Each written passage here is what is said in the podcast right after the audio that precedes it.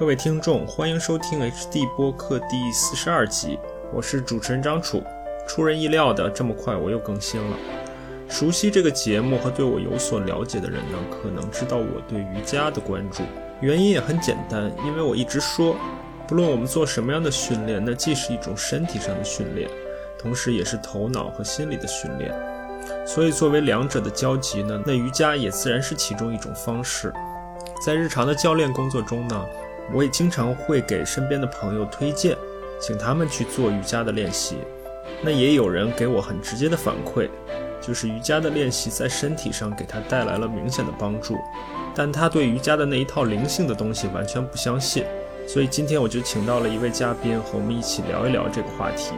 在节目内容之外呢，嘉宾也问我，我为什么要做这个节目，我为什么要做 HD 播客。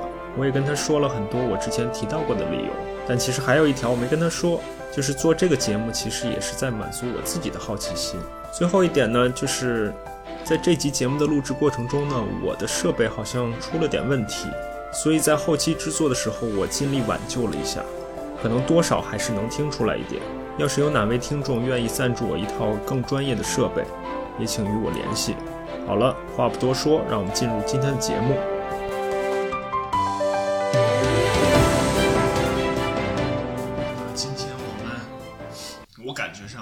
一点不太跟之前不太一样的内容，啊，今天我请到了一位我的我的瑜伽老师，说是我的瑜伽老师，感觉上给人感觉好像我很，我对瑜伽好像很了解，或者或者说我对瑜伽很认真严肃一样，但是其实也也没有太多啊，我后面可以简单解释一下。这位瑜伽老师叫小溪，先跟我们打个招呼。大家好，张楚你好，呃，我是小溪。很高兴通过声音的方式跟大家建立连接。呃，刚才呢，楚教介绍说我是他的瑜伽老师。其实我想说的是，嗯，我的身份跟他的身份其实是一样的。嗯，在瑜伽的面前，我们都是瑜伽的学生。啊，到目前为止，我也不敢说自己是瑜伽的老师。啊，更多的是我自己有一些练习的经验。然后在瑜伽的这样的一个几千年的历史的嗯这种文化面前啊，我用自己的经验和他去交流，和他去碰撞，然后借助于这个经验，我来跟大家做一些分享。所以我更愿意说我是一个瑜伽的练习者和瑜伽的分享者啊。好啊，其实其实我本来想让你自己介绍一下自己，你其实已经一部分满足了自我介绍的这个目的啊。这样，在咱们正式开始之前，我我先问你几个问题。好，欢迎。嗯，一个是你作为瑜伽的这个练习者或者习练者，那瑜伽对于你来说意味着什么？要看放在不同的不同的时间里面看。从一开始练习的时候，它是我。那我们我们这样，我们就说现在当下。当下是一个一个走向中年的女性，呃，在寻找跟自己很好对话的一个很好的工具。嗯啊，我可以这样讲。嗯，对他帮我走进自己，啊，往自己的内在走，去回顾自己走过的这个快三快四十年的路。嗯啊，让我很诚恳的面对走过的路。嗯，也让我慢慢的安在这个当下。嗯啊，在这个当下，脚踏实地的去看以后的路。嗯，好啊，好啊，因为因为小溪告诉我，他他每天大概四几点四点钟。起来会做四点半，然后起来会自己会做练习，就不管他上课怎么样，他自己是每天都要做做练习的。好，这是第一个问题啊。第二个问题就是，你作为瑜伽的一个传授者，虽然你刚才说其实我们是共同学习啊，这个很谦虚的这种说法啊，但是你作为瑜伽的传授者，瑜伽对于你来说意味着什么？这是一个很好的与人交流的一个一个工具。很多时候我们可能 用吃饭的方式去见朋友。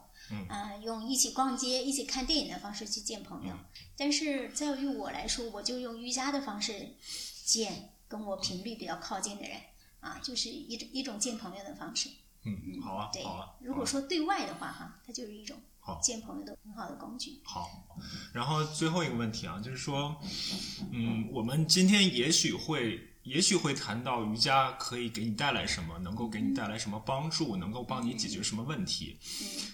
那么，从你的角度，你觉得瑜伽不能帮你什么呢？它不能帮你实现什么呢？它不能帮我实现什么？或者说，有什么事情是瑜伽解决不了的？像很多向外求的东西，是瑜伽不能承诺结果的。嗯对，嗯很多关于结果性的东西，我觉得不是瑜伽要、要要给到我们的东西。嗯我觉得瑜伽它很重要的一个特点就是让我们，嗯，回到这个当下。嗯对嗯，比如说结果，你希望练瑜伽身体健康吗？不一定的啊，因为身体健康有很多很多的。很多很多的因素跟你的吃饭有关系，睡觉有关系，跟你和你爱人的关系有很多的关系。嗯所以呢，很多人说啊，来练瑜伽是我我可以是得到一个健康的身体，嗯嗯不一定的。嗯，或者说练瑜伽能让你功成名就吗？对这些东西不可能的，就关于结果的取向，这个是瑜伽是非常非常，就是我们从我练习开始练习瑜伽之心来说，就是这种执念的东西，它其实是不能够帮你承诺的。包括，嗯、比如说你因为开一家瑜伽馆是为了挣钱吗？是为了，嗯、为了就是呃换呃换一个轻松舒服一点的职业。还还是来挣钱，嗯这个事情都都是很扯的啊，这是不真实的，这是瑜伽不能承诺给我的。嗯，好啊好好啊。所以呃，这三个问题问完，我简单说一下为什么我们今天要聊一个跟以前可能不太一样的一个话题吧。一方面呢是之前我们不管是聊运动项目也好，还是聊健身也好，我刚才节目开始之前，我跟小溪也说到，这些其实都是人自己你自己与身体相处的一个一个方式。所以作为瑜伽来说，那自然也是通过练习跟自己相处的一个方式。比如说你对自己的身体有多了解，你怎么样运应用自己的身体，这些其实和我们之前所聊到的并没有太多的不一样。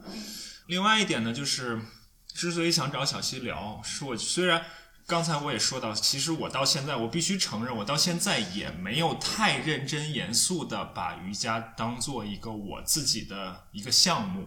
很好，嗯 没有必要，嗯 没有必要。但之所以想很想想想和小溪聊呢，是虽然我没上几节课，但是我能感觉到很多的不一样，就是他告诉我的，其实是很多时候是我想表达或者我想告诉我身边人的，或者说我试图想告诉身边人的。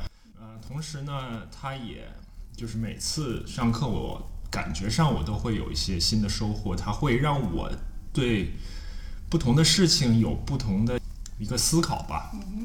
所以这也是为什么，呃，想找小溪聊。那小溪的这个他们的这个瑜伽，我不知道应该怎么怎么说啊，是叫这个瑜伽的体系也好，还是叫瑜伽的这种练习的方式也好，是叫瑜伽之心。Yes，那其实，其实我如果做一个非常吸引眼球、博眼球的节目的话，那我我们这一季节目我们就只可以直接聊现代瑜伽的问题有哪些，我们就通过这个方式就可以聊一 一整集，然后可能大家也很也就很容易很很对，很容易吸引大家。但是我这常规的听众肯定知道，我也不是这种，也不是这种目的，也不是这种方式。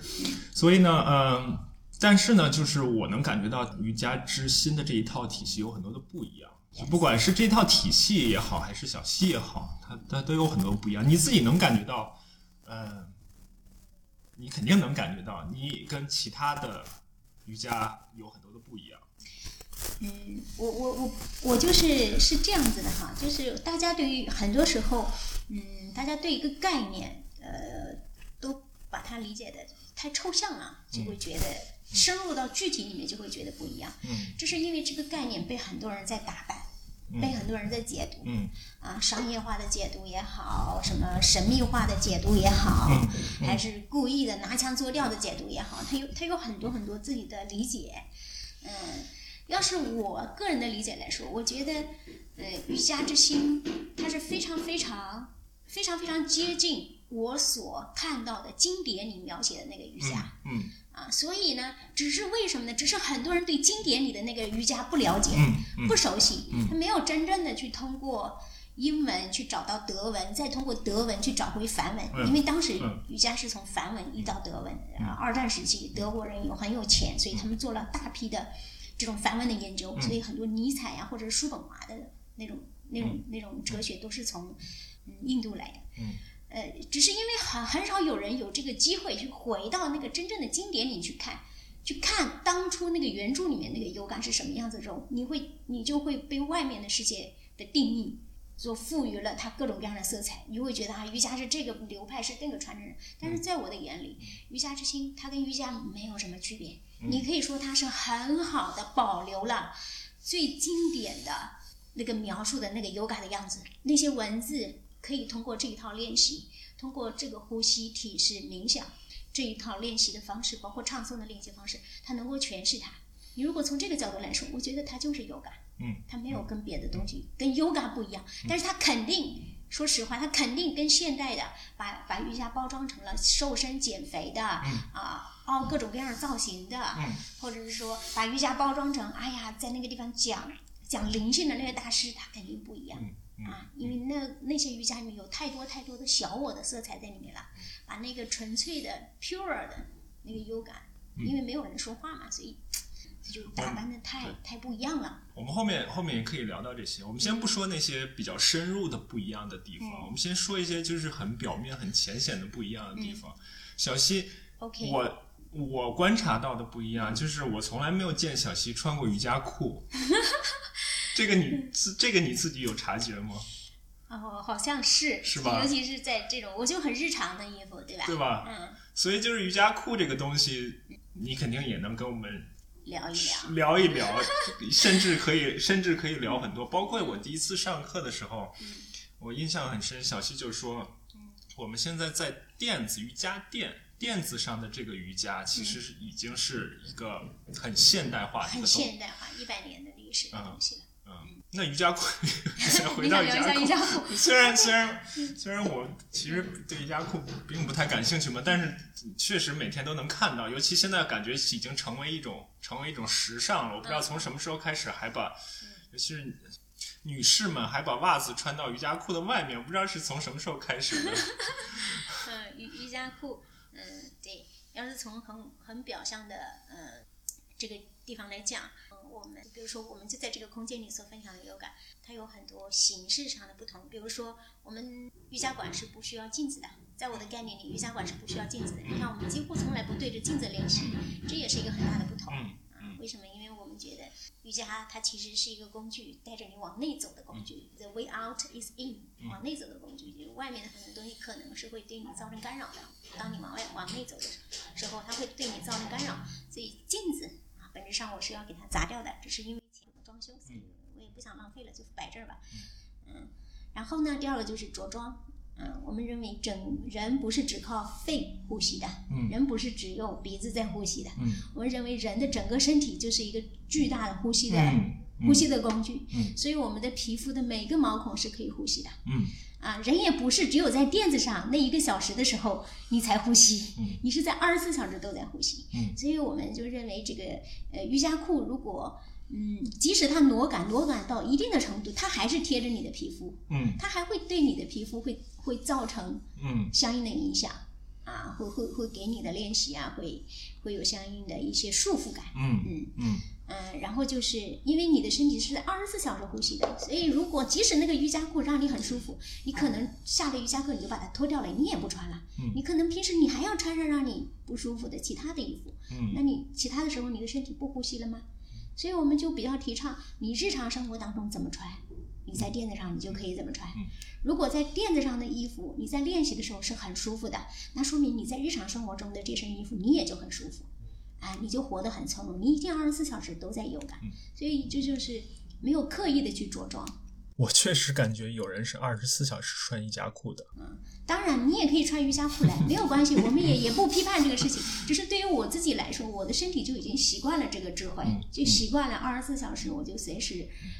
启动它的呼吸，感受它，让每一个细胞自由呼吸的这样的一个一个经验。好，然后那我们就再说说瑜伽垫，因为刚才提到就是瑜伽垫这个事情也是一个很现代化的事情。那那不现代化的事情，那肯定就是我们瑜伽本身，或者说在一百年以及更往前的这个瑜伽的本身。小七帮我们简单的去去梳理一下这个瑜伽瑜伽这个历史吧，因为大家可能也都知道瑜伽是。一个几千年的东西，嗯，可能到了现代化、工业化的社会之后，被迅速的扩张，被迅速的分化，这种简单的历史吧。OK，好，说一下啊，这个瑜伽垫，还有包括刚才讲到的瑜伽裤，它是欧美，呃准确的说是美国瑜伽文化的产物、嗯。嗯。啊。那个时候，女人的身材成为一种商品，嗯。啊，成为男人眼中的商品，所以他需要把这个东西给它呈现，把自己的身材的曲线给它呈现出来，就包括现在也没有例外啊。这瑜伽垫它同样也是的，呃，在之前的呃瑜伽的练习当中，垫子它就是一个呃晚上睡觉的时候盖在身上的毯子，嗯，然后白天如果你坐在那个地方乞讨的时候，你冷就披身上的一个一个一一个披风，啊，到你练习的时候就铺开啊，把这个周围的环境和你做一个暂时的切割，就这么一个就这么一个东西啊。现在的瑜伽垫有有很多各种各样的呃各种各样的材质，这都是工匠们或者说商业商业们不断的探索嘛，也是蛮好的，也是给了很多人选择。但是讲到瑜伽的历史呢，无论是瑜伽裤还是瑜伽垫，它都是大概是呃一百多年以前，嗯。跟一个人有关系，嗯。跟一个老爷子有关系，叫克里希那玛查亚上师，叫 Krishna Macharya，对，嗯、他是我们瑜伽之星的这个算是祖师爷，嗯啊，就是我我现在练习的传承的祖师爷。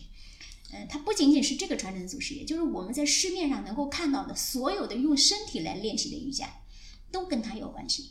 嗯，因为在英国人开始殖民印度的时候，印度的本土的很多文化被洗劫了。嗯啊，当然其中也包括瑜伽的文化。嗯，尤其是包括用身体练习的瑜伽的文化，他们被被附上了就是那种性性意识，就是那种性行为的很多的解读。等一下，你刚才说是用身体练习的瑜伽，也就是说还有不用不用身体练习的瑜伽，所以后面我们也可以再聊一聊。对，后面还可以再聊一下。因为身体练习的瑜伽，我们把它称之为哈塔瑜伽。嗯不用身体练习的瑜伽有有哪些呢？比如说你用你的大脑直接练习的，就是你的意识直接练习的瑜伽，我们把它叫做智慧瑜伽。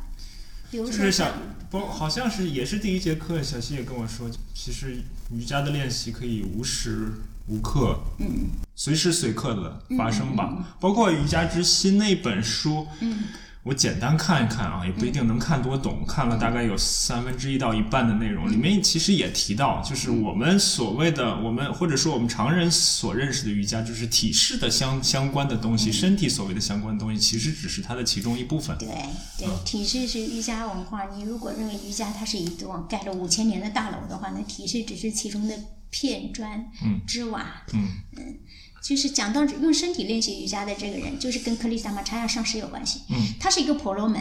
嗯婆罗门就婆罗门这个身份就意味着他可以阅读经典，他能够读得懂梵文，因为印度是种族文化嘛，所以很多人是没有识字的权利的，就很多经典也是不对他开放的。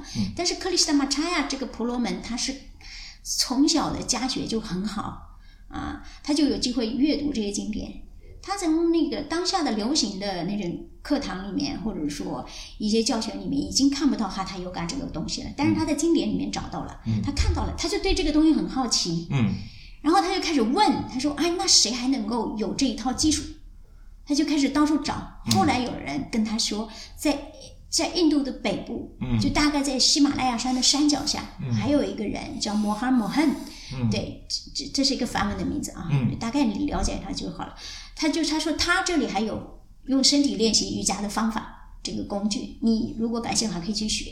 于是克里斯塔马查亚上师就从他的南部的家乡叫 Mysore，、嗯到了印度的北部，去了喜马拉雅山下，找了摩哈摩恨这个老师，跟了他学习了大概是七年半到九年的时间。嗯他在这段学习之间，他自己是很满足的，因为瑜伽的这个工具用到人的身上，目的就是找到你自己。嗯当他找到他自己的时候，他是很开心的，他觉得自己已经很圆满了。嗯他就跟他的老师说：“我要一直待在你身边。因为一个人找到了自己，还有一个自己的老师能够带着他，这个是很幸福的，嗯很好的事情。但是他的老师跟他说：“他说你要以你回到家乡做一个结婚、生一个孩子、做一个家庭、这样的方式去分享瑜伽，当成给我的学费。”因为以前拜师是要学费的，要把一公斤的黄金摆在老师的桌上的，嗯他没有嘛，嗯。呃，所以老师说你要回去做一个家庭、生孩子、结婚，以一个现代人的这种身份去把我们学习的这个瑜伽分享出去，来当做学费。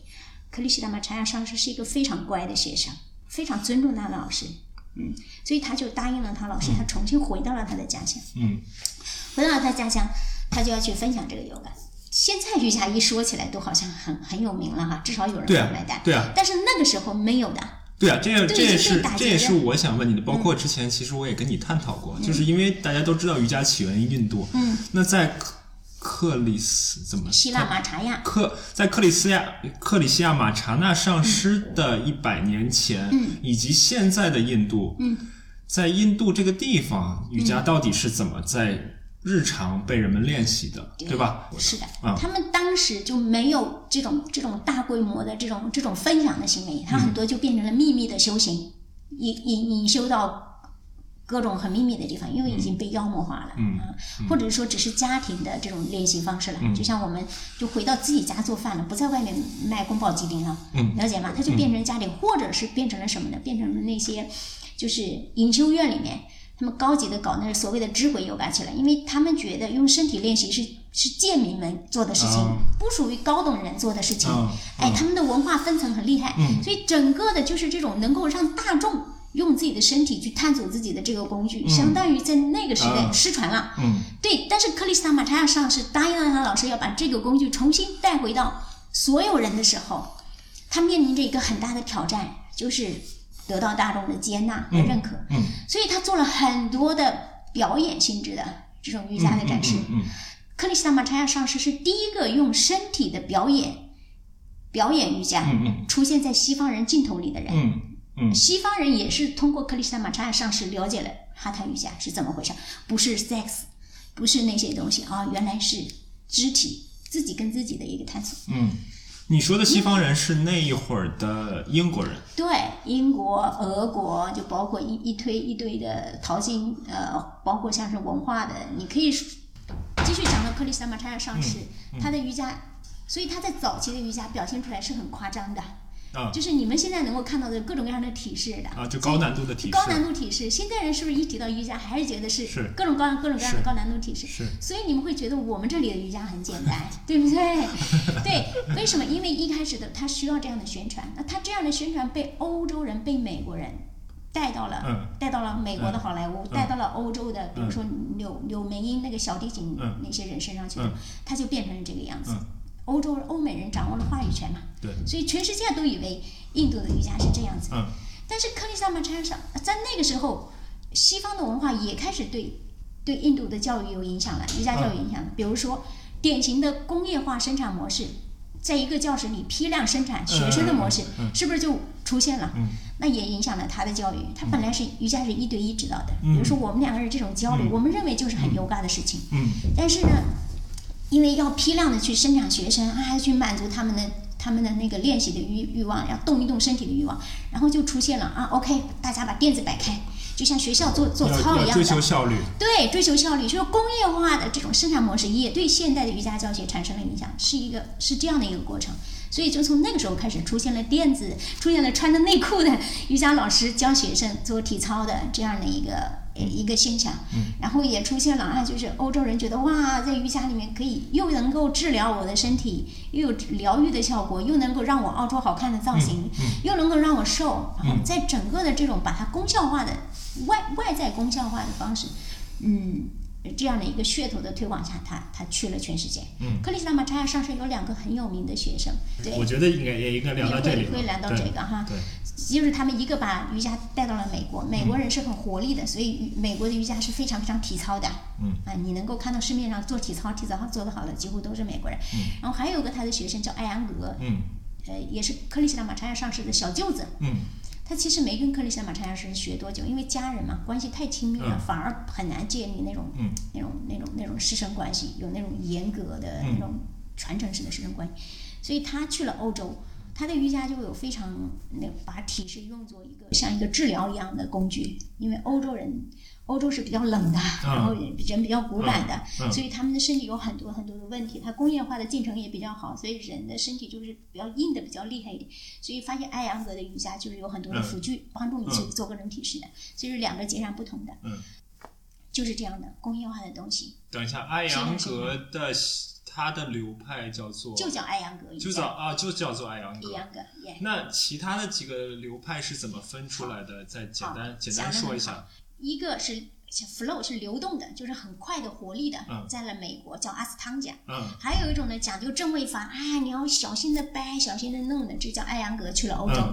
市面上后来出现了很多有感，都不过是学习这两个嗯瑜伽的模式而已，要不然把它们结合一下，嗯要不然就偏艾扬格一点，要不然就偏阿汤一。点对，不过如此。什么能量流瑜伽，能量流它就偏阿汤一点，嗯不过它没有像阿汤那样严格的一二三四五六个体式的编排，嗯阿汤就有一套，就像那个算术题一样的体式，一二三四五六，它没有，它用了其中一些体式，然后编成了一个自己的套路。嗯还有一些有感像英瑜伽，嗯英瑜伽它偏艾扬格一点，嗯啊，它它讲那个疗效啊，讲一个体式里嗯保持正位啊，保持体式啊。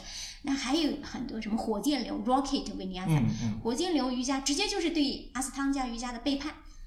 啊，阿斯汤加他他因为他很严格嘛，就是一二三四五六步嘛，他是为了保证他这个传承的那种，他所谓是传承的严谨性，但其实从我的理解上，我认为他也有一点商业化的控制。对，因为对你要把它做成一个标准的体系，对才好做商业嘛。对对对，他就，嗯但是美国人呢练着练着一阵之后，就觉得嗯我不想你这么干，所以那么有个美国的那个那个练习者，他跟那些披头跟那个乐队们一组合，说我把我把它变了吧，我把它变成另外一个体式，嗯。然后他就。另外叫了一个名字叫 Rocket Vinyasa，、嗯啊，他就有各种各样的，你们所能够看到所有的技法，本质上都有爱，都有克里希那马查亚上师，嗯他他传承的这个、嗯这个特色在里面。嗯但是瑜伽之心跟他们这两支就早期所分享的这两个都有不同，都有很大的不同。因为他早年的时候，他需要名声，他甚至需要钱嗯啊，需要别人的认可，需要各种外在社会的认可，才能把这个瑜伽这两个词，哈他瑜伽、哈他 yoga 这个词儿才可以种到这个土壤里面来。嗯那成就你的东西，到后面也会毁掉你。嗯 了解吗？嗯，对，是的，大家都不同的不讲体式，讲体式。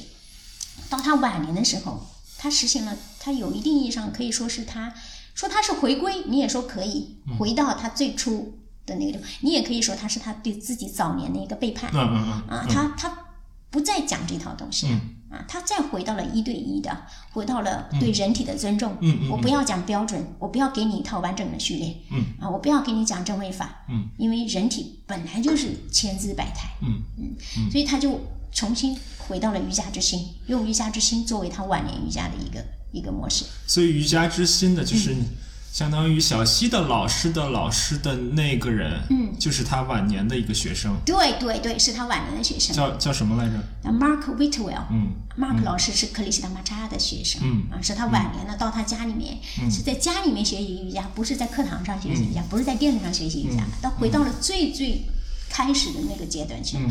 所以你会发现瑜伽之行有跟你们所看到的瑜伽有很多的不一样。嗯对，因为他是回到了当初，就像一个孩子，就像一个老人。在外面跑了一年，什一辈子什么都有了之后，然后他啊算了，人生就是这样，那我回来吧，做一个很朴实无华的老人。嗯好，然后 Mark 老师是美国人，还 Mark 老师是澳大利亚人，澳大利亚人？澳大利亚人。澳大利亚人，他当时跟着披头士他们去了美，去了印度，啊。就是欧洲呃呃欧美包括澳洲，他们有一波人就是工业化到了一定的程度，精神精神就非常的空虚。嬉皮士，那我想可能是大概六七十年代的事情吧，对对对，对。吧？啊、那这既然我们谈到瑜伽之心，那就顺着这这一支吧。正统的瑜伽可能是一种传承的一种感觉吧，老师教带学生，学生再带学生的这种感觉。所以小溪是不是算是上师的第四个。第四代 第四代。传人了，是吧？那你就给我们简单讲一下。我如果你了解 Mark 老师的话，如果不了解也就没关系。包括包括 Mark 老师的学生，也就是 Tony 老师，嗯，是吧？嗯。嗯。对，我们刚才讲到克里斯坦马查亚上师，他到了晚年的时候，嗯，就开始回到瑜伽之心，但是他的思想，他本来想在印度的全做一个大会，就是统一一下，就是大家交流一下这个瑜伽到底是怎么。成一个共识达？成一个共识，就是 甚至他也想跟大家说明，我其实是不是搞体式的，啊，他是一个很厉害的大师啊，他不是，因为我们现在把它叫做现代哈他瑜伽之父，好像听起来很时髦的、很光荣的名字，嗯但是在印度本土，印度人不觉得这是个什么很厉害的身份的，因为印度的主流文化是不愿意动身体的，嗯他是很鄙视就是用肉体就动来动去的，所以所以他也想就是去为自己，包括为瑜伽正一个名，就哈泰瑜伽正一个名，就是说清楚自己。但是很可惜，交通的问题、通讯的问题，很多很多问题就没有达成这个事情。然后呢，Mark 老师他正好，Mark Whitwell 跟着嬉皮士他们到了那个的时候，在他们家开始交流的时候，然后就说，那不然以美国人的方式来，那就是出一本书，嗯，写一本书的方式。嗯 Mark 老师当时就是一个长头发、一米九几的年轻的帅小伙子，嗯学音乐的，对生命充满了好奇和热情的人。啊、但是写书要出版、要宣传需要钱，嗯呃，没有钱啊。他们就像医生一样的，他们已经已经已经不做什么了，所以没有这种钱。然后 Mark 老师就就说：“那你们就是在这地方做这本书，然后我回到洛杉矶去找我的朋友们，我去找投资人募捐一笔钱过来。”大概是一万多的美金吧，然后拿到了，然后就所以就出了《瑜伽之心》这本书。嗯啊，这 Mark 老师他就是这样的一个，嗯对自我比较迷惘，然后他的，我有一篇文章讲到了 Mark 老师嗯，啊，回头可以给你好，看一下。好，对他在印度放在节目下面。嗯，他在他在印度，他在印度就是他不仅是拜访了嗯克里希那马查海上师，还有一些隐秘的上师，啊，这些人他们都有自己很就是很很私密的老师，有一些老师是可能没有名字啊，因为真正的大师可能只是在路边坐在那里他不会不知道他自己是谁，他已经忘记了他在现实是谁，但是他坐在那里安静就是一种能量，学生坐在他身边就可以得到能量的，嗯。所以没有办法去解释的。然后马克老师现在也还在世，他还在那个，呃，他现在在那个嗯，澳洲的有个什么岛，就很著名的一个岛上面有一片庄园。嗯。啊，他七十多岁，七十七岁。嗯，啊，一头白发。今年不知道会不会来北京啊？啊不知道会不会来中国，因为有可能之前每年他都会来、啊。来中国，所以就是疫情的原因，他没有所以也就是他来中国的时候嗯。遇到了你的老师。对 Tony 老师是在上海的瑜伽大会上遇到了他。啊，为什么遇到他？因为 Mark 老师他并不教人家体式，但是我的老师 Tony Chen 他是一个体式狂，嗯。他之前是巴西柔术黑带教练，嗯，所以所以现在我们又说到了。第三代传人，第三代。小小西的老师叫 Tony Tony Chen Chen，他叫中文名好像叫张东尼。张张东尼是吧？，yes，、对。对，Mark 老师一直在在美国、在欧洲啊，包括在中国分享瑜伽之心、嗯嗯。啊，瑜伽之心是一个公益性的组织一样、嗯。啊，只要你出得起路费，啊，出得起住宿费，可以不给他付课费的啊，他就愿意来讲，就是这样的一个人。嗯非常灵性修养的一个人，嗯。但是他不是那种搞灵性神叨叨的，他非常的亲和，非常的自然，就像你隔壁的一个爷爷一样，嗯，只是因为语言的关系，他需要一个翻译。嗯。啊。翻译现在目前是另外一个老师在做这个事，他在瑜伽大会，在上海的瑜伽大会的，我们北方人不喜欢搞瑜伽大会，南方人喜欢做很多瑜伽大会，对，就各种各样的瑜伽大会都在南方，尤其是上海。上海做瑜伽大会的时候，我的老师在具体是哪一年我不记得了。嗯瑜伽大会有很多名单，又挂满了墙，然后他就在想啊，我今天上哪个老师的课？他，就找，诶，他突然间看到 Mark Whitwell，这个老师没听说过。再看下面有个名字，他惊呆了。他一看 Krishna Macharya，、嗯看到了这个名字，嗯说他是 Krishna Macharya 老师的学生。Krishna Macharya 是现在所有瑜伽的祖宗。他说，既然他还有学生在世，啊他竟然还有学生嗯要来上海，嗯然后他就因为克里希那马查亚这个名字，他就去了 Mark 老师的课堂。嗯，从此以后，他的整个的瑜伽的就被改变了。被改变了。嗯对他之前也在疯狂的摆体式，嗯比着谁的体式最好，谁的体式最厉害。嗯他就是那个那个那个教室里面体式最好的人，他非常享受他体式做得好，别人带给他的肯定。就是很骄傲的，像一只公鸡一样，他自己说骄傲的像一只公鸡一样，觉得很开心。但是然后他之所以有呃，托尼老师之所以有能力做到这种高难度体式，嗯也是因为他的运动相关的一个背景，是吧？巴西人的运动能力很强的。嗯嗯，他他是黑带，他还是一个他还是一个杂技演员，对对对，他是冲浪高手，嗯他反正你可以想象的这种人，他都会玩。但是这个这个杂这个高难体质，他现在用他自己的话来说，他说就是一个没有什么、没有什么好的，他现在都是教的很很普通。嗯这就是马尔，就是 Tony 老师，但是他做高难体质他也受伤了。嗯受伤的也很厉害的，嗯几乎做高难体脂的人都会受伤，都会有很多很多的代偿。嗯他受伤了，他他就正好就遇到了 Mark 老师，他发现这个练习非常的疗愈。嗯嗯，不仅是疗愈他的身体，也疗愈他的心。嗯，他不断的向外面证明自己的那颗心，终于回到了自己，发现了自己的价值的时候，这是非常欣喜的。我不需要别人给我掌声，我才觉得我厉害，我自己就可以认可我自己的价值。这就是瑜伽之心给了他的。那我的经历其实跟 Tony 老师非常的类似。对，正好就说到你自己了嘛。嗯啊，我我我其实我并不太了解你的经历。那你、你我我只知道你大概也也练了十几年的瑜伽了。对然后中间中间也尝试过各种各样的流派，尝试过各种各样的方法，然后也走了一些弯路，也受过伤，对，然后最终像一个像一种缘分一样嗯。碰到了这个。对我我我我有的时候跟我的老师说，我说他叫张东尼，我叫张小西，我们两个人就是一个巴西版的巴西版的瑜伽练习者，我就是中国版的瑜伽练习者，我们非常的接近。我我大我的练习十六年，我的老师是练了二十年，他今年是第二十年，我是第十六年的瑜伽。我的瑜伽也是一开始就是为了呃向外面证明，因为我是从安徽来的，嗯。那时候只会读书，上大学之前只会读书的一个人，除了读书啥本事也没有，不会唱歌，不会跳舞，然后这个能力也没有那个能力，然后只看到哎看到有瑜伽馆，在就不是瑜伽馆，学校的瑜伽瑜伽社团可以，所以还是蛮早的，是吧？很早就就是因上大学的时候，我不知道现在有多少二十岁左右的年轻人练瑜伽，但是我觉得也有也有是吧？嗯对我们隔壁有人大有北大的学生过来，嗯所以你看这个练习还是也是像老师一样是在往外证明，嗯，然后像别人好像练一个体式啊，拍张照片呐、嗯好像觉得自己挺厉害的，嗯。还是会因为这个，同样的受伤了，受伤的很厉害，就是我的左半边身体就几乎就废掉了，啊、手腕裂啦，然后坐骨疼，嗯、就是导致后面的练习无法为继。等一下，就是你是你受伤的其中一个原因，是不是也因为你对瑜伽这个是到那个你受伤之前的那个阶段，你对瑜伽这个东西已经比较投入了，呃对或者或者说也是也算比较入迷了。对，就是就是很很认真的练习啊，因为我一直人家都跟我说瑜伽好，嗯就从来没有想过瑜伽它会带来伤害，了解吗？嗯就是即使受伤了之后也不觉得什么，也觉得只是因为自己练的不好嗯才会受伤，还会才在那渴渴望，从来没有怀疑过瑜伽是怎么回事。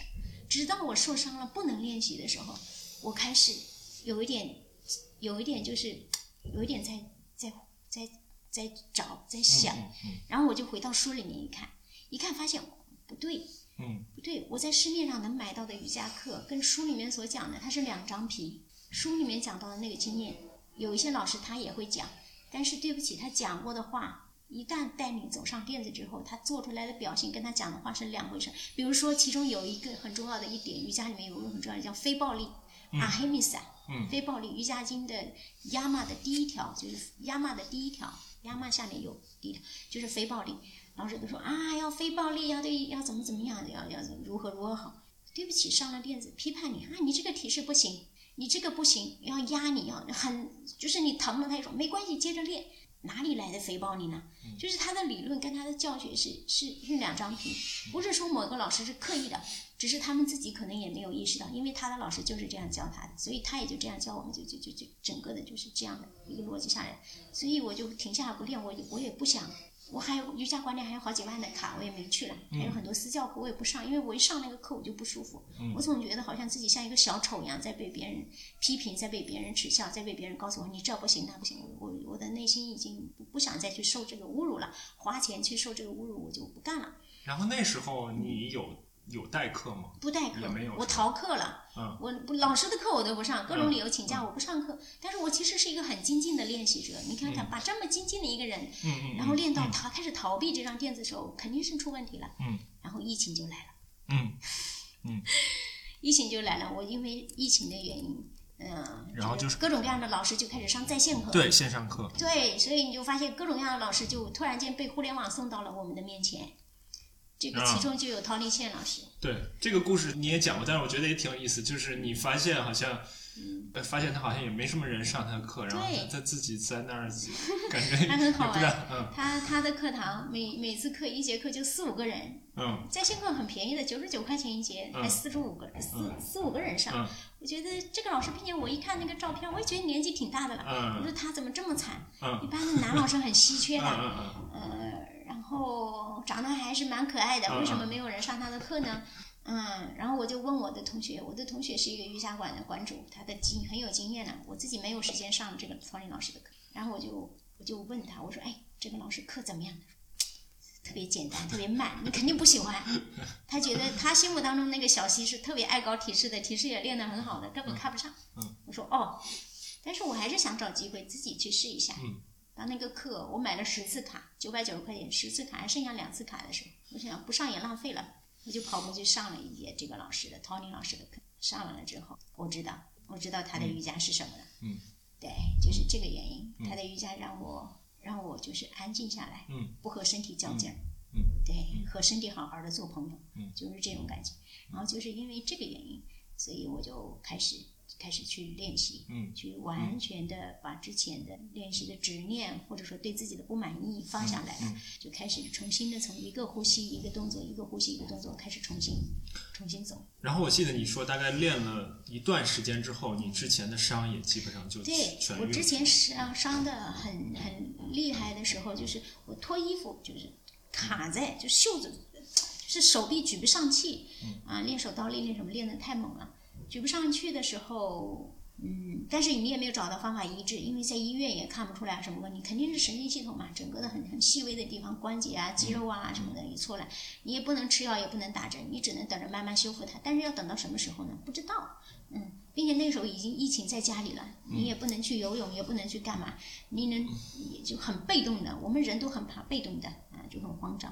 哎，但是上这个老师的课，他的课堂上面也从来不宣传这个课会有什么效果，嗯会有什么好处。嗯我只是觉得上他的课让你很舒服，嗯你可以破身体交劲。上着上着上着上着上着，大概有二三十四，不到四十次课，我记得。嗯哎，我有一天我发现，哇，我身上的那些疼痛、僵硬没有了。嗯这个时候我就很确定，嗯很确定，我用身体，一开始我还是大脑知道它是好东西，了解吗？我的大脑确认它是好东西，觉得哎，它不让我紧张，不让我理焦虑智上觉得，对，理智上是知道的。我凭我这么多年的经验，凭我去瑜伽书里面看到的那个东西，我知道。但是我的身体真正知道是从我的疼痛走了，自己走了，我确定的。嗯嗯好好，就是这样。其实我刚才说小溪的课有很多的不一样，我自己上小溪课的其中一个感觉到的不一样就是，其实我上课的时候，我很多时候我都是在听他说话，嗯，听他说他说的这些跟我以前虽然我上的很少很少啊，跟我以前的这种感觉是不一样。他他给我的感觉主要说说三类的内容，嗯，一类是帮助你做你的体式的，这可能其他老师也会讲，但是小西说帮助做体式的呢，他会用一些比较，嗯，就是所谓的这种口令指引吧，就是嗯让让你让你能够去想象，嗯就是这个口令指引，让你能够真正能够想象到这个动作是怎么做的，这是这是一类话。然后还有呢，就是他时不时的就会说一些引发人思考的这种类似于金句吧。就我不知道他是已经时间长了，习惯性的就说出来呢，还是说他刻意的去准备一些这种这种话。比如说，比如说刚才我们一开始说到我练瑜伽没有认真严肃，就那节课小西就说你可以怎么说来着？就是你你要认真，但不但不需要严肃，是这么说的吧？我记得，啊，你还记得吗？跟你说，我不备课，我的老师不让我备课的。嗯啊，我们从来就不可以刻意的准备，好像要给你的客人来了，你要给老师的意思是说，你要现做的，你要根据你客人的性格、客人的爱好，你要当时现做一一份饭给他吃，而不是做好了提前准备好，不管他是什么，我从冰箱里拿出来，微波炉加热一下给他吃。所以你刚才第一个讲的就是备课这个事情，我们不备课的。嗯，第二个就是京剧是吧？金句，就是有的时候是你们这个没其实你你也没有没有，因为有的时候是你们自己练习的状态给到我的信一个号。反馈，对，就是我们其实作为一个分享者，我们就像一个服务员一样，嗯你们才是这个店子的主人，才是自己身体的主人。你们的身体会发什么信号？我作为一个服务员，我看到了，我看到了，可能我就反馈给你，哎，我给你一个建议，你看你今天可能，嗯，呃，我好像呃有一点饿哦，所以你要不要点一个大分量一点的这个菜？我会给到这样的一个反馈，我不是刻意的，我提前准备好的，然后吐出来给大家的那种东西。嗯，好，然后还有小西上课他会唱诵，这个以前我在其他的瑜伽课也没有听到过，反正就这几方面吧，就觉得至少从他上课期间的这个表达 上课期间的语言表达上，让我觉得是。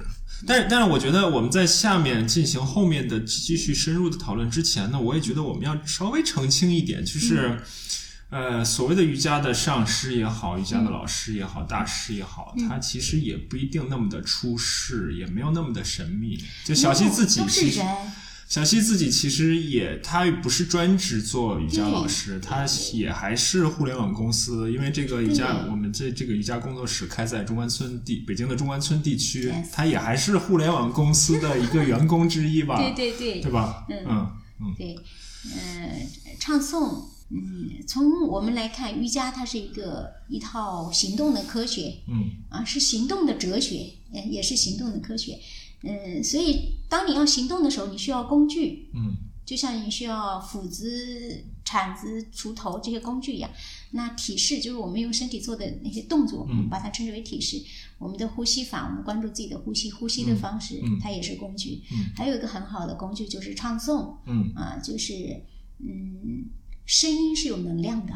嗯。我们知道，嗯。啊，就是很多人他发表演讲就可以蛊惑一代人心，嗯那就其实就是声音的能量。包括我们现在也用嗯。声音这个能量去传播我们的意识，传播我们的经验，所以声音是有很有能量的。那那唱诵呢，就是一个呃非常没有意义的纯粹的能量。嗯，很多人问我这唱诵是什么意思，我准确的说，我的老师也没有告诉我什么意思啊。啊，没有意思的，就像风吹过树林，嗯它有什么意思吗？嗯像雨滴滴答答落下来，它有什么意思呢？它也没有意思的，没有用大脑可以理解的意义，但是你的身体可以感受到的经验，嗯可以感受到的震动在里面。嗯所以唱诵它是一个很好的工具。嗯，你们没有看到呢，不是因为瑜伽没有，是瑜伽本来就有。瑜伽是非常非常重视唱诵的啊啊，嗯因为人的五个感官里面，好像只有声音，它可以准确的模仿和分享出来。嗯嗯只是在现代的很多瑜伽里面，很多老师不会而已。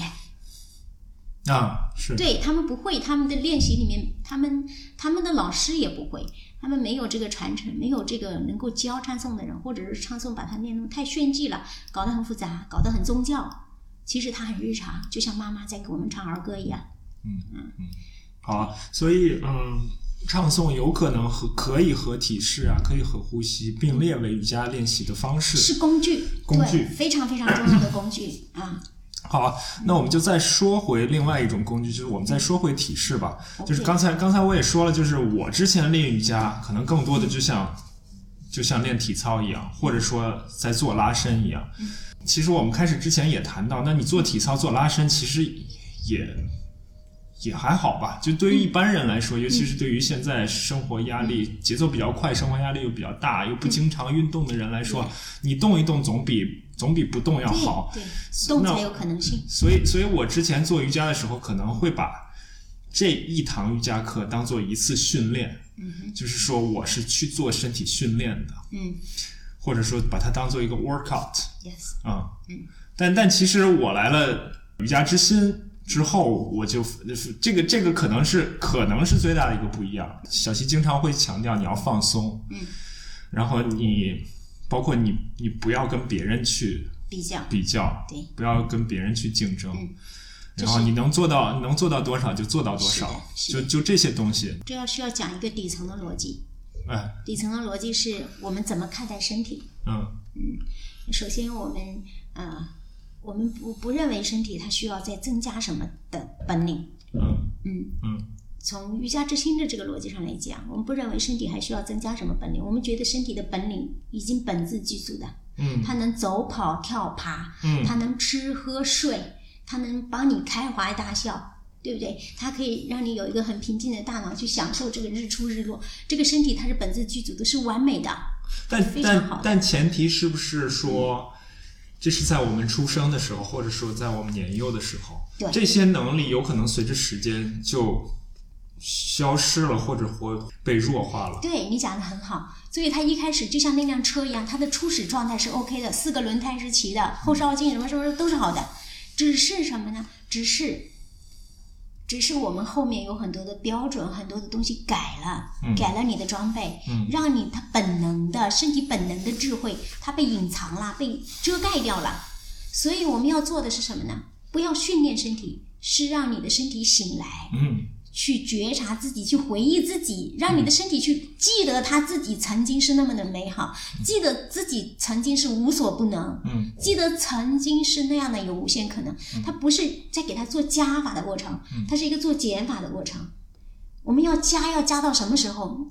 嗯，你要把自己的身体加到一个体操运动员那么厉害吗？嗯，你要把身体加到一个苏炳添那样的厉害的身体吗？嗯你要把身体加到什么程度？你要问这个，但是你可以减，嗯你可以回到他最初那个独一无二的那个状态下，属于你自己的，但是有无限可能性的那个身体。嗯所以这是不同的逻辑，了解吗？所以它不是训练还是什么瑜伽的区别，是最底层的逻辑它有不同。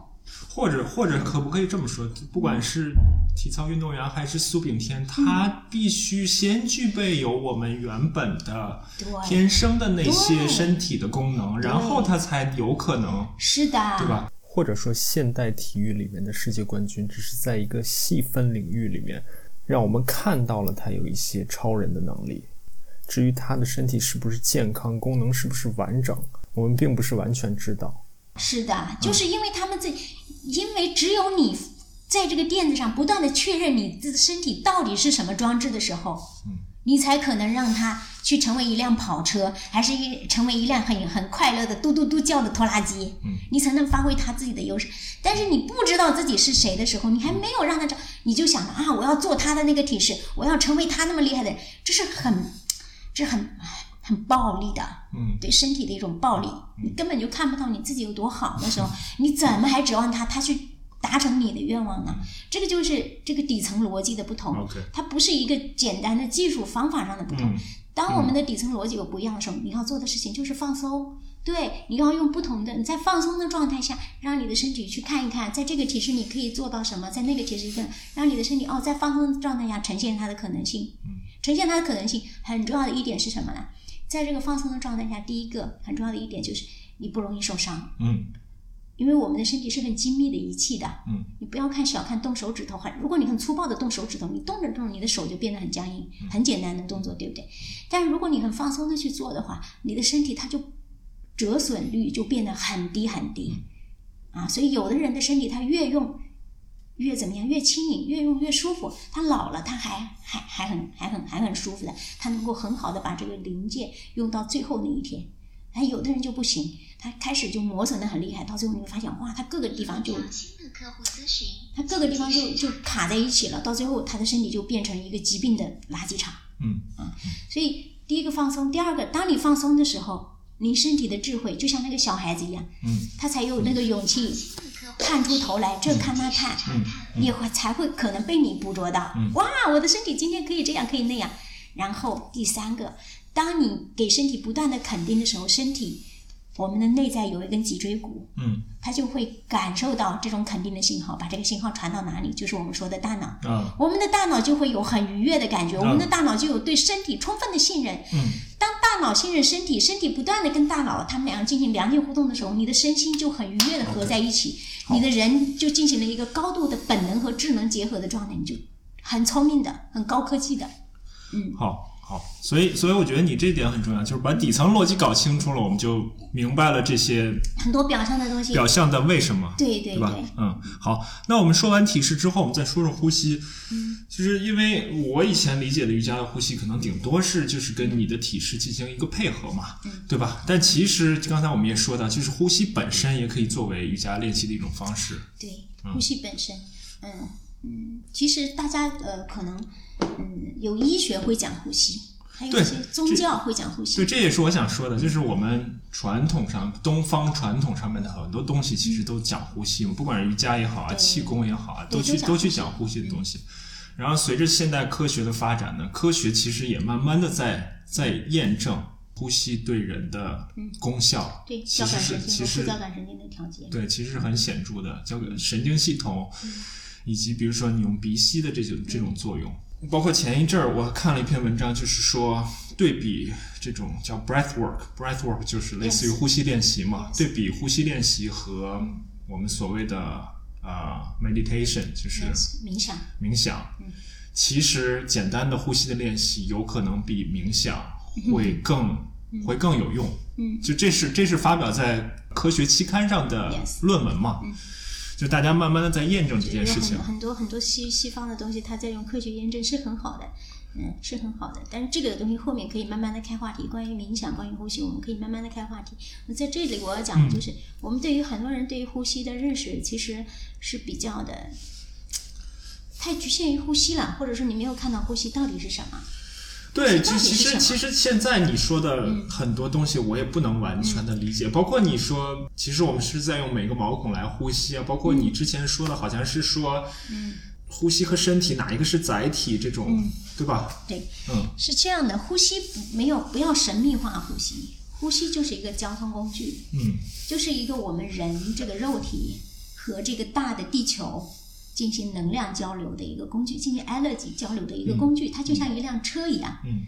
不要神秘化它。是很神奇的地方在于，这辆车，大自然给我们设定了它开车的速度，嗯，我们自己也可以把控它开车的速度，嗯，这是最神奇的地方，嗯，啊，这辆车它本身没有什么，它很简单，对吧？你看这个无形的，它是一辆车，但是这辆车运载的东西很重要，对于我们人很重要。这辆车运载的东西，prana，用梵文来说叫 prana，嗯然后把它翻译成中文，有个人有有些人会把它翻译成气，或者把它翻译成能量。但是我们用现代人的观念来理解，你就直接把它理解为太阳能就好了。嗯对，呼吸这个交通工具，呼吸是一个交通工具，它不神奇的。嗯，这个交通工具把太阳能能量转化，对放到我们的身体里来，因为我们人就像植物一样，我们有植物的功能，我们人体有植物神经系统嘛。嗯我们人是除了吃饭，用吃饭的方式补充太阳能，嗯吃进去的东西是太阳能，对吧？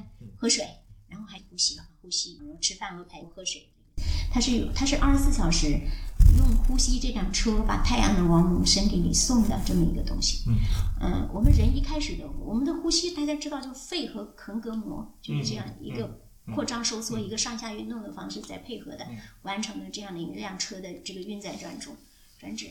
嗯，所以在瑜伽的练习当中，嗯，非常重视各种各样的呼吸的方法。嗯为什么有这样的呼吸的方法呢？这要要可以写一本书的。嗯对，但我们就不想讲那么多，我们要讲的是人体最本能的那个呼吸，我们把它称之为自然呼吸，嗯就是我们的肺在扩张，横膈膜嗯在上下那个呼吸，是我们在这个哈他瑜伽练习当中最重要的。所以你好像也不太强调什么腹式呼吸，那些不是自然呼吸，嗯那些都是刻意的呼吸方法了。嗯嗯，那些那些，我们先要让身体恢复它自然的呼吸模式。嗯，现代人是自然的呼吸模式被破坏掉了，了解吗？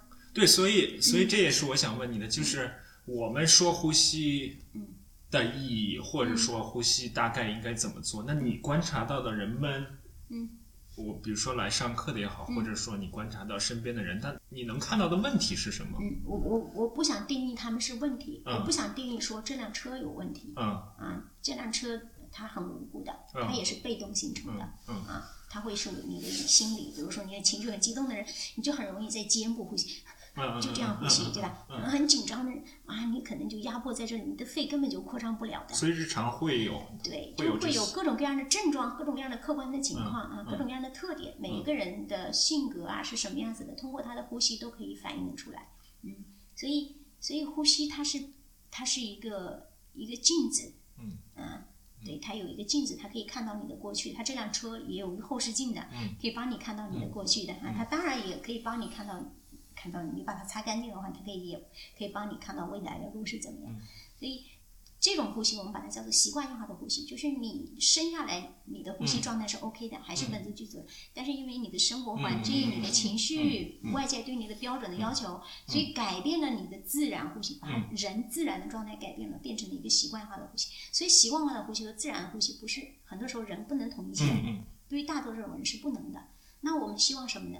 我们最最希望的就是我们的练习能够帮我们的人体恢复到自然的状态。嗯，什么叫自然？就是一切都是节能的，最方便的，你不需要通过大脑去考虑的，不需要大脑想 想，就就它自己它自自运行的那个状态。当我们的人体、我们的呼吸、我们的动作恢复到自运行的状态的时候，我们人从一定意义上来说就获得了这个肉体里的自由感，经常脱壳了。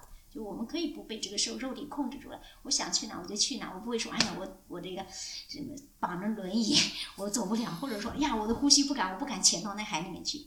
对我们希望通过这个练习，帮我们的人体的呼吸恢复到自然状态。还有一种呢，比如说什么腹式呼吸啊，什么这个呼吸那个呼吸，那个叫做特殊的呼吸法，叫 pranayama，嗯它是叫呼吸法，它不是常规呼吸。嗯呼吸法是在特殊的情况下用的。嗯啊，比如说，嗯，我发现这个人他的腹脏的压力很大，他就一直绷紧的，他好像一肚子火似的。那可能我会给他一个腹式呼吸，嗯让他安抚他的内脏。都，要根据他的情况来，嗯并且你要很了解你的学生的性格特点。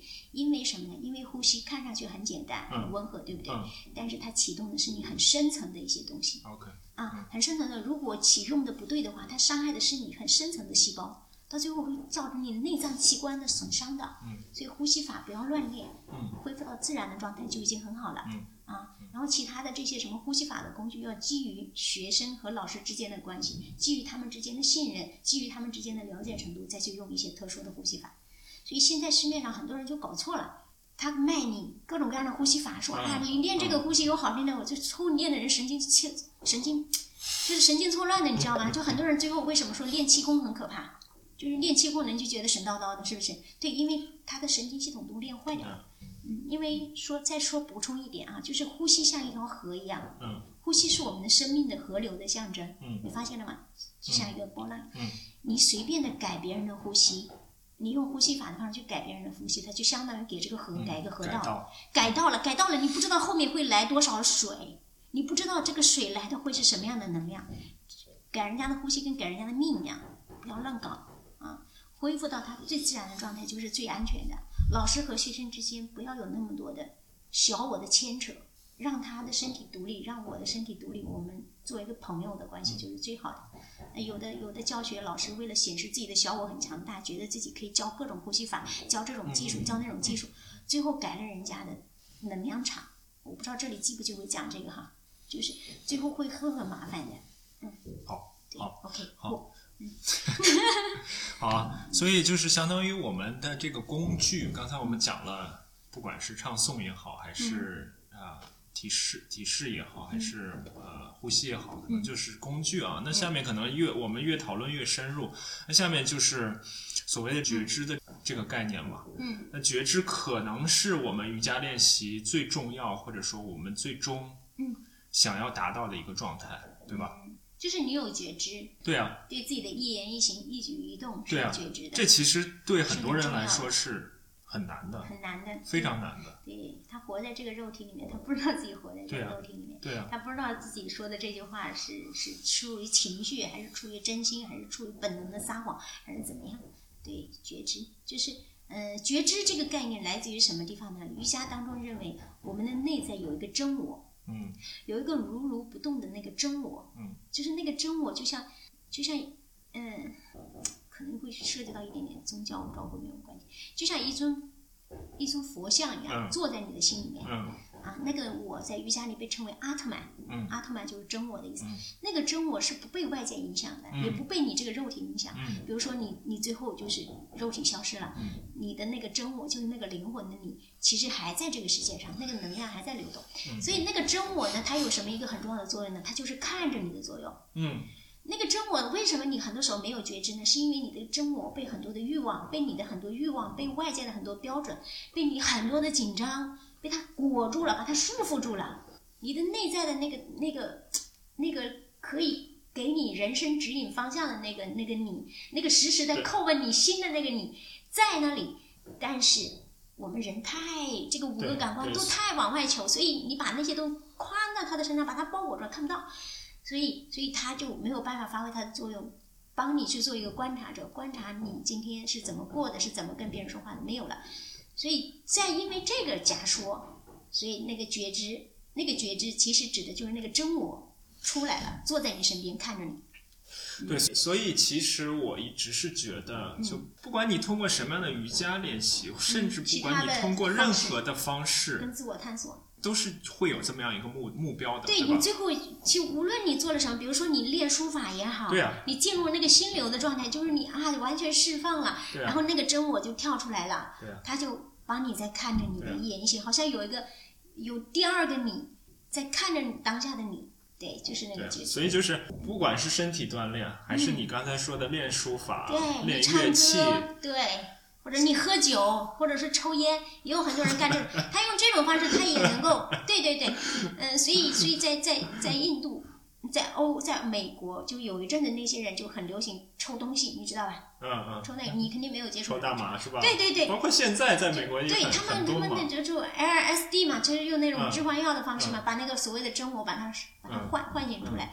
克里斯他们查亚上师，像他们这这些人，他们都练习过的，他们都练习过这个能力的。嗯但是呢，他们觉得普通人的身体受不了，因为那个东西它会对身体造成了太大的损害。所以他们提倡用瑜伽练习的方式，既能保护你的身体，又能够他走了一条非常健康的路。对，所以瑜伽之心它是一个非常非常健康的路，既能尊重你当下的这个肉体，又能够去让你看到那个自己很很宝贝的东西。对啊，你能想到什么？你平时来上课的学员们嗯在觉知，通过练习，然后在觉知方面有啊，能够，就感觉他们他们自己会反馈觉知变好了。对啊，对，比如说我们有朋友练习，他他就说的，老师，他说我以前身体都是紧张，但是我不知道我身体紧张。他说我现在我知道，哇，原来我整天这样紧张。嗯，他很明显，他能够意识到自己的紧张。所以所以能够意识到其实是第一步。我就们先不说改变，对吧？不说改变，不要不需要去改变什么，你要做的就是把那个真我邀请出来，看着你的紧张，叫做看见即疗愈。嗯，当你真正看见的时候，你其实不需要做什么，你的身体就知道，哦，OK，紧张在这里，它就会走。嗯我们的身体非常非常的聪明，很多人都在这个地方做的是一些就是无用功，他总觉得紧张，所以我需要做很多事情。但你不要做什么事情，你要做的是减法，你要看见，让那个东西看到。比如说有人看到了自己，他以前不觉得自己就吃的很多，贪吃啊，或者是觉得自己怎么样，觉得没事儿，我就是喜欢吃啊，他他他很麻木的对待对待这个吃这件事。哎，他现在意识到了，所以他可能意识到了，首先他意识到了贪吃，其次他可能意识到了我贪吃背后对的原因。对对对，慢慢的，对他呃，可能是对自己的不满足，对对自己的不满意，他的他的情感需要去协调。哦，他可能慢慢的说，哎，那我是不是要出去交一个朋友，是吧？嗯多出去走一走，而不是总是通过吃的方式来解，就有很多，嗯还是蛮多的。嗯，他们也会跟你聊一聊，是吧？会聊，嗯，有的人是比较隐私一点，嗯，就没有那么公开的喜欢，像有的人在群里就大啦啦的说，有的人不说，他们自己会说，都都挺好的，都有自己的方式。嗯，对啊你看，我看我在你公众号，我还特意记下来了，就说觉知是被理解为自觉的留意身体内的感觉、肢体的动作、姿势本身、呼吸、控制、协调生命能量的流动，就类似这些吧。有一些我们可能说的很很玄，上升到这种哲学或者宗教的意味，包括你刚才说的坐坐着一尊佛这种感觉，但其实也是一个我没有更大其他的词语就更准确的描述。对，但其实我觉得这是一个很，就是觉知或者说感知这件事情是一个很本真的一件事情吧。对，对，它同样是往内走，但是有的人的路走就可能就走的比较复杂一点，比较外化的讲技术，可能走着走着就南辕北辙了。嗯呃但是因为瑜伽之心是克里希那玛查亚上师晚年的智慧，他已经行将，他的人生已经到了暮年，他不想再走弯路了，他就直接给了我们一个，他就给了我们一个很直接的宝贝。嗯，所以他就非常的直接，非常的简单。嗯所以我觉得我还是蛮幸运的。所谓大道至简吧。好，然后嗯，我不知道这是不是最后一个我想跟你嗯探讨的问题啊。曾经你写过一篇文章，就是讨论职业选手和业余玩家的区别。嗯那里面有身体自身条件的差别，嗯有所能投入的资源的差别。导致了一部分人注定可能他就是职业选手，嗯。一部分人他就是你，或者说你的在一定的人生阶段，嗯在某一个特别的人阶段，嗯所以你要你要有，所以这个都这个问题，它只是提出来，也是一种觉知，你要去问你自己，你愿意成为像我这样的可能我把我的工作什么的都看作没有什么太多的太多的那个，我可能去把所有的时间，更多的时间都放在我的觉知上面，嗯啊，把它变成我的练习的，把我的日常工作变成我的练习方式。我觉得我这个也是蛮专业的了，嗯，啊，也是一种一种专业化程度的修行啊。你那篇文章的意思就是说，作为一般人来说，你并没有客观上你并没有条件成为那样的专职业选手，因为我们之前更多的我们这个节目啊，更多的是讨论竞技，就是体育体育运动，体育运动呢这个竞技性天然的就在里面，所以这个竞技性到底是不是人的一个天性？就所谓的更高、更快、更强，是不是我们天然就会去追求的，或者说是我们应该去追求的。如果说人的竞技性、人人的这个好胜心是某种程度上是一个本能的话，那自然业余玩家就想成为职业职业选手。嗯我我觉得这种竞技性，嗯，我觉得是这样子的，就是女女性就是母系社会被男系社会、被父权社会替代了之后，嗯。最重要的一个特点，嗯。这是很典型的男人的特点，嗯，整个社会但女女运动员也有很多。我知道也，那是因为他们被被 被那个思想洗脑。了这个大这个社会，这个社会它当然有丛林法则，有一级一级的食物链了。嗯但是在这个食物链的最最原始的状态下，嗯是每一个东西它可以成长为它自己，而不是成为别人。嗯了解吗？它当然是有食物链，它当然是有一环套一环能量的循环的。但是如果小草不是不安心的做小草，想去做一个大树的话，完蛋了。嗯整个逻辑就毁掉了。嗯嗯，你当然可以有竞技性，你当然可以去寻求生命的突破，但是最根本的是你要看到你自己到底是谁，你自己能够拥有的资源是什么。我觉得这个还是一个觉知的问题。嗯或者说我们不说竞技性，你是不是去追求，嗯，怎么说呢？卓越表现呢？这种卓越表现，某种程度上是不是也是竞技性的一个体现呢？嗯这要看自己的定义。我觉得我还是，我觉得我自己对自己是有要求的。嗯我每天几点钟几点钟起来，嗯但我不觉得这是在追求一种卓越的，是为了卓越表现对，是是为了对结果的追求，了解吗？嗯我是对过程的优化，嗯我不是对结果的追求。嗯啊当然了，这过过程结果是只是是是是你顺着这个逻辑，有各种各样的时机，他得到的一个。对框架性的思维啊，从目标设定上来说，我们肯定有过过程性的目标，也有结果性的目标。最好的情况是说，我既有过程性的目标，也有结果性的目标，然后把结果性的目标放的稍微轻一点，然后把过程性的目标放的重一点。但是我们再回到卓越卓越表现，那卓越表现意味着你不管你怎么样去衡量这两者之间的一个轻重，你必定会有这个结果目标的，嗯嗯嗯。嗯，必定会有吗？肯定呀。可能对，这是生活在这个当下的现实生活当中呢，必须回答的一个问题，嗯，你回避不掉的，嗯。有也很好呀，也没有问题啊，我们总得为食物奔跑的，我们不能让自己饿肚子的，嗯。这但是这个最重要的还是还是那个过程，目标没有错误，结果没有问题，都都可以，还是过程，过程你有没有伤害自己，你有没有伤害别人，啊，你带着这这个觉知去去去衡量就好了。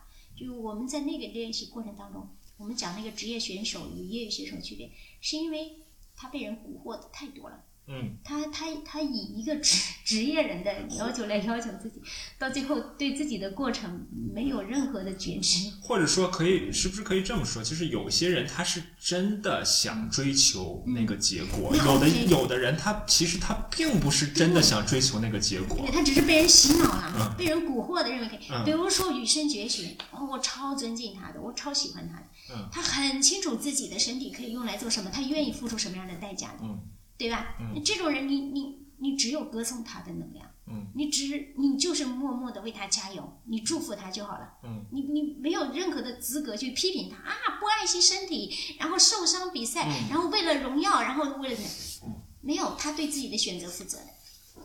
他向我们敞开了证明，如果我想要从一颗种子长成让全世界人都看见一朵花，我可以付出怎样的牺牲？他这这也是他自己的选择，是很好的。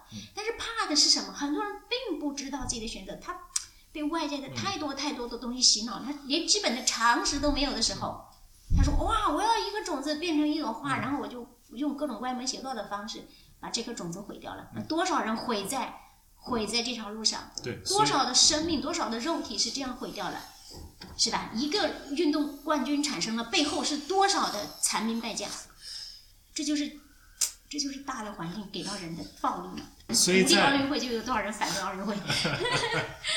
所以所以在嗯。瑜伽之心的课堂上，你也不太强调我们去打击这种概念，对吧？打你击？就是比如说慢慢去升级，这级做到了，我们再去做下一级，对，这样这样的概念其实是不因为被课堂只有一个小时，嗯，我们不可能的，不可能在这一个小时里面，我们只能在这个垫子上培养觉知，培养这样的给一个小时的时间关注自己的身体，关注自己的觉知，然后呢，你把这个觉知带到你的二十四小时里面去。你在走路的时候注意放松身体，你在工作的时候注意让自己舒服一点，然后慢慢慢慢的就通过这一个小时给到的影响力，给到的一滴水浸润你其他的生活，然后通过这么多天的这么多天的二十四小时，可能二十四个二十四个小时，二十四小时，一百零八个二十四个小时，慢慢的你会得到一个打怪升级的结几个结果，就是刚才所说，哎，那个朋友意识到他自己紧张了，这就升级了呀。哇，所以还是那篇文章，那篇文章里你有提到真理是无路之国，所以最终还是回到自己，对吧？还是回到自己。说的，嗯。最终还是回到自己，要走自己的路，不要崇拜任何人，不要迷信任何人。我我特别怕学生感谢我，我我不喜欢他们感谢我。我一直说你们要去感谢你自己，我应该感谢你们，你们拿学费，拿你们的时间，愿意到这里来练习，是我要感谢你们。我拜托你们，不要觉得好像有个人就跟你说了几句好听话，给你一个表扬，然后然后你就要在这个地方啊、谢谢你，no no no，我们是朋友，好吗？我我我一定要去回到自己，要去认可自己。所以你刚才说不要去崇拜任何人，不要去迷信任何人。我们再回到西方的说法，是不是也是这种批判性思考的一部分？谁知道呢？没管他是什么嗯，我只是不想成为别人的期待，我也不想期待别人做什么。我不需要啊、呃成为一个有名的老师或者怎么样，我只想做我自己想做的事情。所以我不想被别人道德绑架，我也不想道德绑架别人，就很独立的所以 moksha。好，好，就是最后一一个小点啊，可能也是我从你的文章里面看到的，但是这一点呢，我不一定认同。其实刚才我们也讨论到了，就是你说你说到运动啊，就是瑜伽体式是趋于抑制分解代谢，而身体锻炼是促进分解代谢。就是我们从代呃新陈代谢来说，无非就是呃分解代谢和合成代谢嘛。然后你说呢？运动会缓解肌肉和小脑萎缩，缓解心理压力，但是很难与内心交互。嗯，就是最后这句话啊，其实我不是很赞同。包括咱们刚才其实也讨论到了，就是你的习练的过程，你的所谓的修行的过程，其实可以利用任何的方法，对，对吧？你想的很好。你要知道那那段文字是来自于哪？那段文字不是我写的，嗯那段文字是来自于 Swami Satyananda 大师的。嗯 prana 呃 asana pranayama and 呃 mudra，就是他有一本书。嗯 Swami Satyananda 是印度的北部的一个修行的大师。嗯啊，对，呃，我把这个观点晾在那个地方呢，我不是要证明我是对的嗯啊，我放在那个地方只是让大家自己大家自己去思考的。他的目的不是要证明我对或者你错，或者是怎么怎么样，你们自己去想，你们自己去看一看大师他为什么这么说。嗯。肯定有他自己的角度跟他自己的理解，啊，因为 Swami Satyananda 大师他们是修道院式的修行，他们不是我们俗世当中的修行，嗯包括我们瑜伽之心的练习，它也不是，它虽然很传承，它非常的经典，但它也不是修道院的修行，嗯了解吗？他还是克里斯塔玛查亚上师这样的一个大智慧的人，他根据现代人在日常生活当中所需要的，对瑜伽进行了改版，嗯，还是比较入世的。还是非常入世的练习，嗯了解了吧？嗯所以如果按照他这种大师的修行，嗯有点像和尚的修行。你知道嗯星云大师刚刚过世的星云大师，他全身是疾病的，糖尿病、高血压什么这个病那个病的，嗯对他有很多疾病，他对他们对肉体是抛弃的态度。你刚才你讲那一点特别好，对，那就是萨提亚兰达大师他们的观点，嗯，他们的认为，好。他们的对自己对自己身体的理理解，以及他们对于对于肉体的批判，对于对于运动的这个认可，可能他们自己也不去做那些运动。对啊，对呀、所以他们就会有这样的发言。对啊，嗯，后来后来，当然我们自己像你像我，我们都属于那种各种运动都试过。像我以前还把太极、什么打拳，就是你那什么跑步、游泳，嗯就是那种很厉害的。嗯别看我弱弱的，但是我都试过的。嗯我们都知道，其实哪怕是南辕北辙，但是他最后都会到的那个点。嗯，对吧？嗯他们最后都会回去的，只不过我们的寿命是有限的，我们的肉体是有限的，我们的时间和资源是有限的。你当然可以走一条南辕北辙的路啊，用你一辈子去走了。外面的世界有各种各样的可能性，我都从来不说我这里瑜伽好，你们你们就来我这儿我们不做这种批判性的比较，嗯我只是说我提供一种可能性。有些人来了，那你就试一试，试的觉得 OK，你就经常来试一试。如果试着觉得不 OK，你们再走都 OK 的，都是欢喜的。嗯，人人这一生就这么回事儿，这个肉体也就是这么回事儿。肉体不用来在这个地方受罪，就用来在那个地方受罪，看你自己选了。嗯。嗯。好啊，你你刚才说的又让我想到，就是再回到我的简单的二元的思维，就是你通过这种方式去瑜伽这种方式去传授，嗯。然后呢，西方其实有很多人，就是他讨论的内容是一样的，但是他的方式呢，他是说他是追求高表现，他去给就是西方现在很流行，就是叫做 executive coaching，就是给老板们做做教练做训练。，yes，其实我觉得刚才讨论这些东西，其实也是他们做的这个所谓的这个 executive coaching 的很重要的一部分 yes 对吧？嗯。就是无非就是你怎么样跟你的身体相处，你怎么样跟你的心相处，对吧？对对对，都是这个道理嘛。外面的用王阳明的话来说，就外面的世界不过是你心性的显化而已。嗯，就是这么回事。好啊，我们聊了也挺长时间的了，感谢感谢小溪，嗯，感谢。对，叫我小溪就好，不要叫我小溪老师，我身上起鸡皮疙瘩的。行，那我应该用我应该跟你说一句 Namaste。啊，谢谢你，Namaste，谢谢你给我机会分享我的我我的经验，分享我我自己心里面的一些话。好好，那我们今天就到这里，拜拜好。的，拜拜。